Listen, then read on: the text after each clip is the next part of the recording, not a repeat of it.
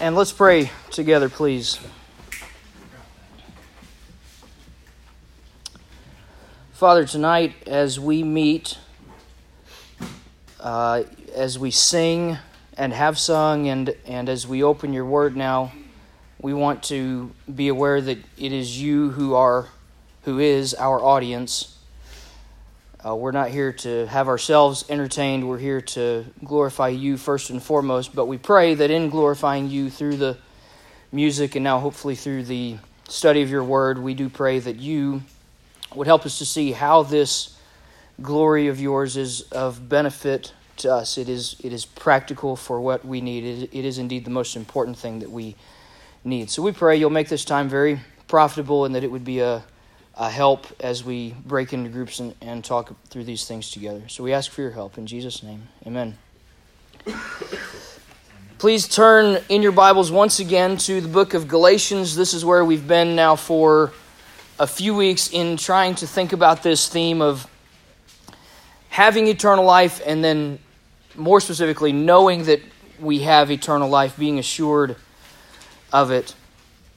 Last time we looked here we were um, talking about and we were trying to define and then talk about the importance of defending and declaring the gospel. And I want tonight, as we go into Galatians chapter 2, and by the way, if you're not used to looking at a Bible, maybe you're borrowing one from this room, uh, you can find Galatians 2 on page 832. Page 832, so that might help some of you to find the passage. Um, if you're using a, a different Bible, there's a table of contents in the front there that might be helpful. There's a difference between being driven by the gospel, like have, having it be our driving force, and then just being associated with the gospel. If, if we were only associated with the gospel, like if it was just something that we gave um, say limited attention to. Like we're fine for it to be our identity but but maybe that's all it is is just like an, an, outward identity. If, if if that was all it was if we were only associated with the gospel we might have some of these characteristics. Um, have, have you ever known somebody or maybe maybe you are or have been this person but someone who might claim to be a christian but they're not actually able to even explain what the gospel is they don't really even seem to have any sort of understanding of, of what Christianity really is. I remember having a conversation with some folks one time, and uh, some teenagers actually, and uh, we, we were talking about beliefs and religion, and they claimed, they, they said, both of them said, well, we're Christians. And I said, okay, great. Tell me, tell me what it is exactly you believe about Christ and about the gospel. And they couldn't do it. They had no knowledge of, of salvation, it seemed, or, or why, what it was that actually made them Christian. So I asked them, I said, well, what, what, is it, what is it then that you, that makes you a Christian? And their response basically was, well, we're not anything else. Like we're not Muslim, we're not Hindu, we're not really atheists, you know, we're just like, we're kind of just Christians because isn't that just what we would be if we're not anything else? Uh, you can even, by the way, and I saw I saw this recently too. You know, you can even like on your social media. I saw this on somebody's Facebook page. You can select like religious preference or religious beliefs, and you can put Christian on there, just like you could select from any number of beliefs. And so I saw a, a Facebook profile recently where this guy, religious beliefs, said Christian. There was absolutely nothing in his Facebook posts that would make you think that he's a Christian. In fact, it would make you think the exact opposite. This guy probably is not a believer at all. But because he can click Christianity from a box, that's apparently how he wants to be identified. So, do you, do you see the problem with that?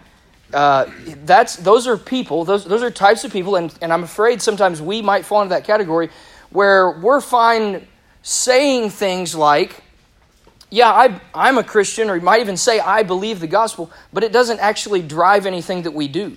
We're just, we're happy to be associated with it, but it doesn't actually seem to be the driving force or factor for anything in our lives. Sometimes even our, even whole churches can be like that. where, where everything that the church does is not really centered on God and the gospel at all, it's just centered on the people. It's very man centered. Their preaching might be very man centered.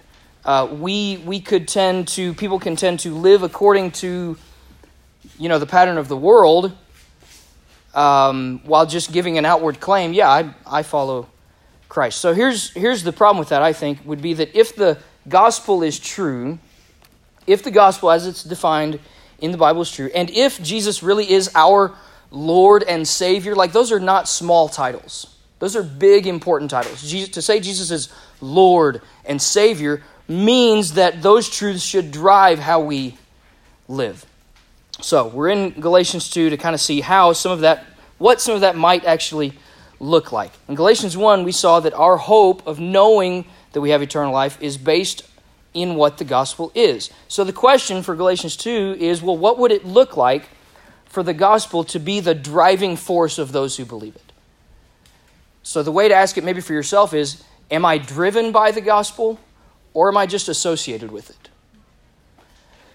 So, in your notes, we're going to look at five characteristics of Christians and churches that are driven by the gospel. What would it look like to be driven by the gospel? I think it would look something like this. I think probably we would have these five characteristics. So let me give you the first one, and we'll um, we'll read the passage um, that goes along with it. So we're in chapter two. Here's the first characteristic: rehearsing the gospel to make sure that we are not running in vain.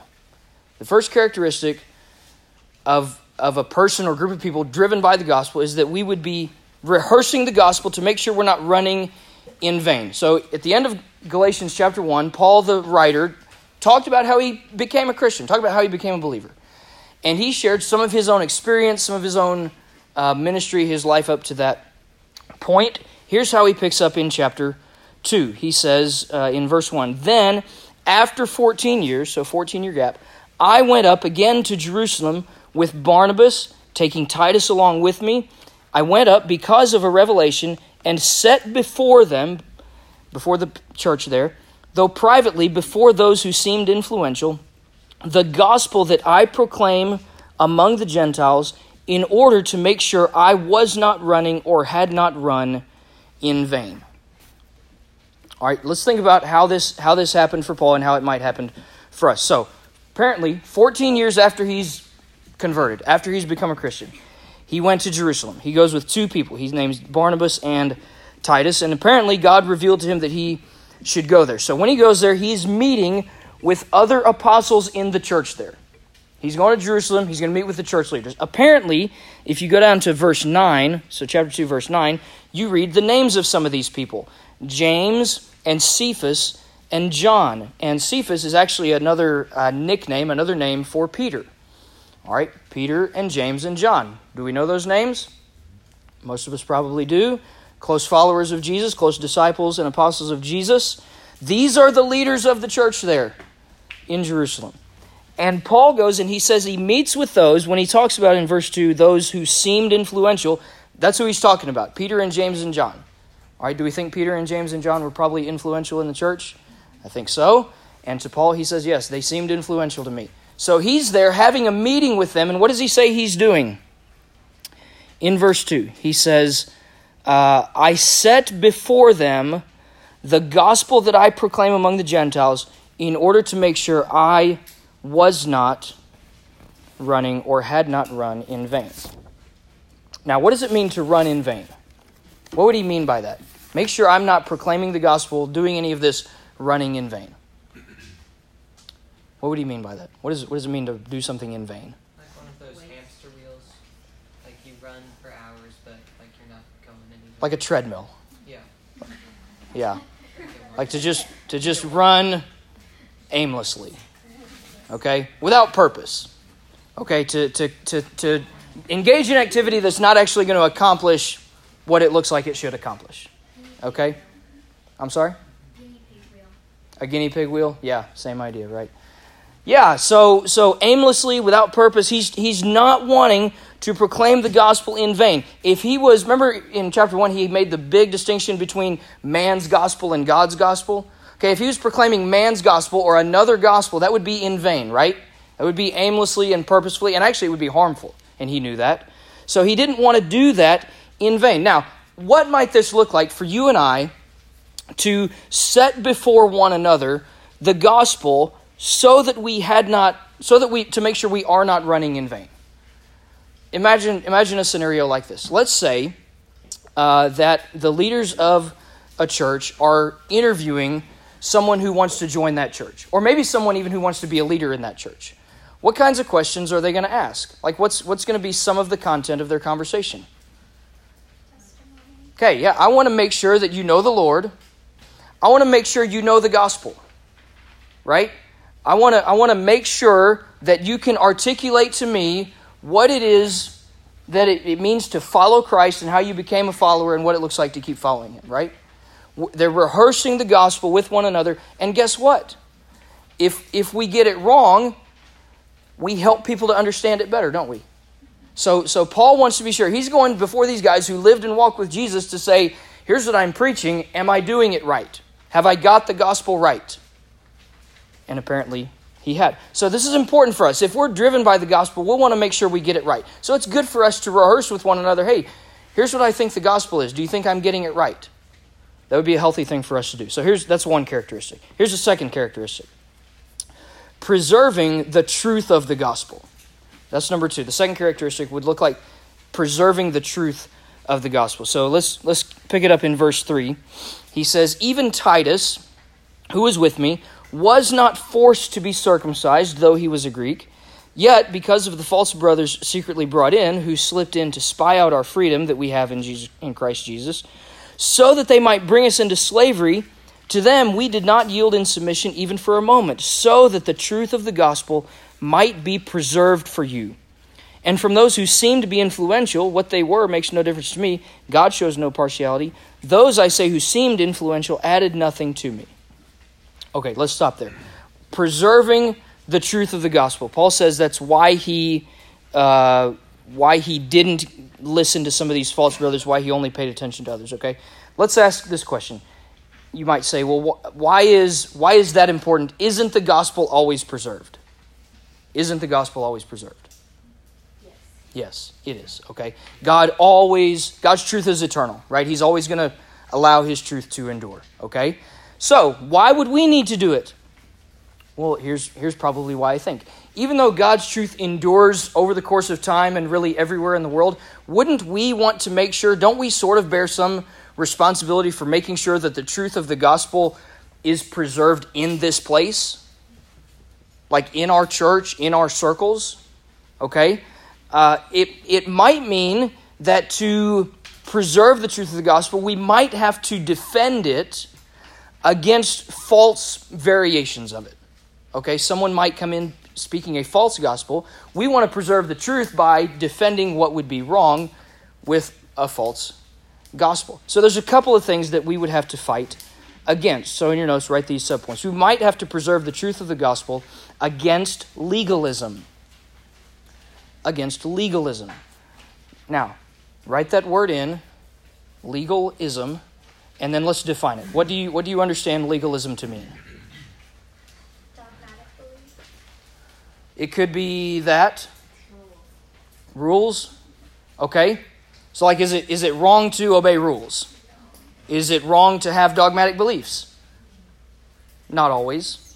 Not always. Okay, so what, so what exactly do we mean? Why would legalism be something we would have to actually fight against? Legalism is, is, is more like requiring something more strict than what Scripture requires. Requiring and, and making uh, commands that Scripture doesn't actually require or command. Um, here's how we avoid it, okay? You've got, I think, some points even under that, all right? A couple of ways that are described here in this passage. We would want to avoid legalism by not forcing cultural standards on outsiders or maybe former outsiders. All right, let me explain how this happened in this passage. So Titus is brought in. What, who does it say? Titus was a, in verse 3, even Titus, who was a, he was, he was a Greek, okay? He's not a Jew, he's a Gentile. Uh, they didn't require him to be circumcised. He was not forced to be circumcised, okay? Circumcision was the mark in the Old Testament that God required to be on his people that would set them apart physically. they didn't require Titus to bear that mark. They, they debated about it. If you want to read about the debate about this, you can go to Acts 15. You could read about that. That might be some good homework for you. All right. If they required Titus, if they said, okay, you can come to Christ, but you also have to obey this law that Jesus didn't actually command, if they said, you've got to do this extra work plus believe in Christ, would Titus actually just be saved by faith? No, he would be saved by his works, right? So, there would be requiring Titus more than Jesus required, more than Scripture required. You see that? Now, we have to be careful to also require things of people that Scripture doesn't require. Okay? If we were to tell somebody, um, hey, you can believe in Jesus, but you have to change the way that you dress. If you're going to come, if you're going to come to our church, you have to dress a certain way. Would that be requiring something of them that Scripture doesn't require? Yeah, we're saying you have to look a certain way to believe in Christ. Scripture doesn't require that, does it? If we say that you have to be from a certain, you have to have a certain background, well, Scripture doesn't require that. God saves people from all kinds of background. You see how sometimes we can force rules onto people that Scripture doesn't require? That's what we're talking about. We don't want to. We don't want to do that. We want to avoid that. Okay. Now here's a second way we would avoid legalism by not submitting to those who attempt to enslave those who have been set free in Christ. We don't want to submit. So, if the first point is we don't want to force rules upon people that Scripture doesn't require, the second rule is we don't want to submit to rules that other people might require of us. So, if we're somehow deceived, like, okay, well, I've, I've got to, if I'm going to come to Christ, I've got to look this way, uh, talk this way, sound this way okay? Um, you know, read this version of the Bible, whatever it might be, okay? If we're submitting to that, then we ourselves are being deceived, okay? So we want to make sure that we're clear on what the gospel is. So we know what it requires and what it and what it doesn't. So don't don't compromise your convictions to fit in somewhere. You know, Paul says these guys who were influential, like he said, what they were makes no difference to me. They, they added nothing to me. Okay, sometimes you and I are easily duped.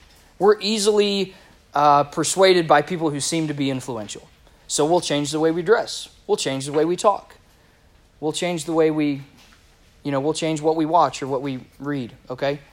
Uh, don't be fooled into thinking, well, I've got to look this way, act this way, and then I'll be in the, even if it's a church crowd, right? I think that's what he's warning against here. That's how we can preserve the truth of the gospel. The, the next word, the next, and there's not a blank for this, it's not mentioned here, but the big word there, warning against antinomianism. That just means like, if we're if we're going to say, okay, don't be legalistic, sometimes we might think, well, I've got the freedom to do whatever I want if I'm a believer. Is that true? No, it's not. So so don't go against the law so much that you're not obeying Christ at all. Okay? Avoid both extremes. We're not legalistic, but we're not against the law either. Okay, third characteristic. Here's what we want to do we want to be those who are offering fellowship to others entrusted with the gospel. Offering fellowship to others entrusted with the gospel. Let's look at this in starting in verse 7. He writes, On the contrary, when they saw that I'd been entrusted with the gospel to the uncircumcised, just as Peter had been entrusted with the gospel to the circumcised, for he who worked through Peter for his apostolic ministry to the circumcised worked also through me for mine to the Gentiles. And when James and Cephas and John, who seemed to be pillars, perceived the grace that was given to me, they gave the right hand of fellowship to Barnabas and me, that we should go to the Gentiles and they to the circumcised. Okay? What was it that caused these church leaders to extend the hand of fellowship to Paul? What was it that they that caused them to say, "Hey, you really are one of us"? It was his belief in the gospel, right? It wasn't, wasn't anything other than uh, they saw that I had been entrusted with the gospel just as they had been. So they offered fellowship to Paul. Did Paul have the same background that they did? Not really. Uh, in fact, in a lot of ways, it was quite different, wasn't it? So, but but they saw that his that he really belonged. They saw his gospel was genuine, and they accepted him. Paul's gifts were different, Paul's experiences were different, especially than Peter's. What was the main difference, by the way? Where, who was Paul going to minister to? Yeah, to the Gentiles. And who is Peter going to minister to? To the Jews. Okay? So their main one of their main differences is who they're going to minister among. Okay, that's a that's a big difference. All right, that might be the difference between you and I saying, you know, I'm going to go, I'm going to go uh, live and work and serve among these who have these false religious beliefs, and you're going to go serve where there really are no religious beliefs at all. We've got different audiences, but our, our goal is the same. We're trying to reach them for Christ, okay? Why do we want to offer this fellowship? Two reasons. You got them there in your notes. Because the same God works through these different ministries. That's what Paul says. The same, the one, he who worked through Peter for his ministry worked also through me for mine. So God, God is the one who gives gifts, who gives these experiences. He doesn't give them accidentally or randomly, he gives them on purpose. And here's the second reason because more people can be reached. More people can be reached. Think about this, guys. You all are around people that I'm not around. You can reach them way better than I can. And I'm around people that you're not around. And I need to take responsibility to try to reach them. But we're on the same team, aren't we? Like the goal is the same. So, so one way we might be able to work together at this, you might have unbelieving friends, family, neighbors, teammates, coworkers that you could invite to a service like this. And that way we're, we're tag teaming it, aren't we? We're working at it together. Okay? We offer fellowship. We're, we're all entrusted with the gospel. Guys, there are lots of other good churches in this area, and guess what? Not all of them are Baptist churches. Right? So we have the same goal as anyone else who believes the gospel. If they're entrusted with it, and so are we, we've got the same goal. We fellowship with those who are entrusted with the gospel. Two more. Number four. The fourth characteristic is those being eager to remember the poor as a portrayal of the gospel. Being eager to remember the poor.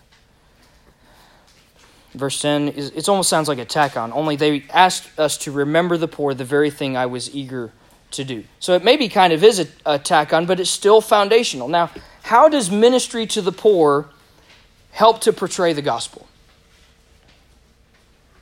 Like whose model, whose example would be follow would we be following if we minister to the poor? Jesus did this all the time, didn't he? So that would be one way. Here's the other thing, by the way.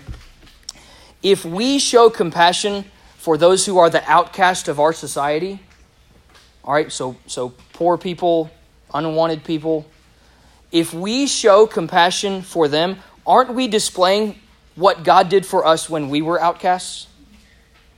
So think about it. None of us were born in God's family. All of us were outside the family of God. We were far from Him, and He drew near to us. And He offered for us what we could never achieve on our own.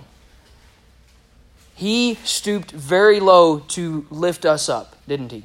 Through His life and death and resurrection on our behalf. And when we stoop low to help others who can't help themselves, guess what? We're showing that same kind of compassion that God, that God did for us. We're putting the gospel on display. So that would be a characteristic, I think, of what it means to be driven by the gospel, to portray it in our actions. Here's number five, fifth characteristic confronting fellow believers whose conduct is not in step with the truth of the gospel. This might be the hardest one. Confronting fellow believers whose conduct is not in step with the truth of the gospel. All right, let's read this last paragraph here, starting in verse 11. But when Cephas, remember that's Peter, came to Antioch, so they're in a different city now, Antioch, not Jerusalem, I opposed him to his face, Paul says. Why? Because he stood condemned. For before certain men came from James, he was eating with the Gentiles. But when they came, he drew back and separated himself fearing the circumcision party. And the rest of the Jews acted hypocritically along with him, so that even Barnabas was led astray by their hypocrisy. But when I saw that their conduct was not in step with the truth of the gospel, I said to Cephas before them all, If you, though a Jew, live like a Gentile and not like a Jew, how can you force the Gentiles to live like Jews? All right, let's paraphrase what, what's going on there. Um, we just we just talked about how Gentiles and Jews all come to Christ the same way, right? Regardless of your uh, ethnicity, your background, okay? All of us, if we're going to come to Christ, guys, we come the same way, okay? Now, Peter's a Jew. Jews in uh, before Christ really had no dealings with Gentiles, did they? They're completely separate. But now that Gentiles are being brought in, non-Jewish people are being brought in, there's fellowship there, right? And Peter apparently at one time was having lunch with these Gentile people. That's great. Except for the time when Peter said, I'm not eating with you guys. I'm not having fellowship with you guys. And he did so apparently because he feared the Jewish leaders who were who still thought that you should stay separate from these Gentile people. So think about that. He he is he is avoiding interaction with these brothers in Christ just because they're of a different race. Now, again, understand the context here. Paul had had previously to go with Peter, we just read about it, to make sure, hey, Peter, am I, am I getting this gospel thing right? And Peter said, yeah, we're brothers. You know, I'll go to the Jews, you go to the Gentiles. That's great. And now Paul, who at one time had to get approval from Peter, is going to Peter and saying, You have messed up. You have excluded those whom God has included and Paul had to confront. Does that take some boldness to confront somebody who you know is in sin? It takes a lot, right? Does it take humility to be the one confronted and then admit, yeah, you know what, I'm, I'm in the wrong? Yeah, and I think Peter displayed that humility. Uh, we, we read about some of that in his own writings later. So sometimes we have to be the ones to confront. Sometimes we have to go to brothers and sisters and say, look, what you're doing is not in step with the gospel you claim to believe. And sometimes some, we need other people to do that for us. And, and when that happens, we need to respond humbly and, and admit where we're wrong. Okay, those are the characteristics of what it looks like for us, not just to be associated with the gospel, but for it to actually drive our actions and our words and our lives and our time together like this. To make sure that it's the focus and, and that, that it's, the, it's the acting agency and we're the ones in submission. So let's, let's see if we can model these characteristics. Let's pray that we do.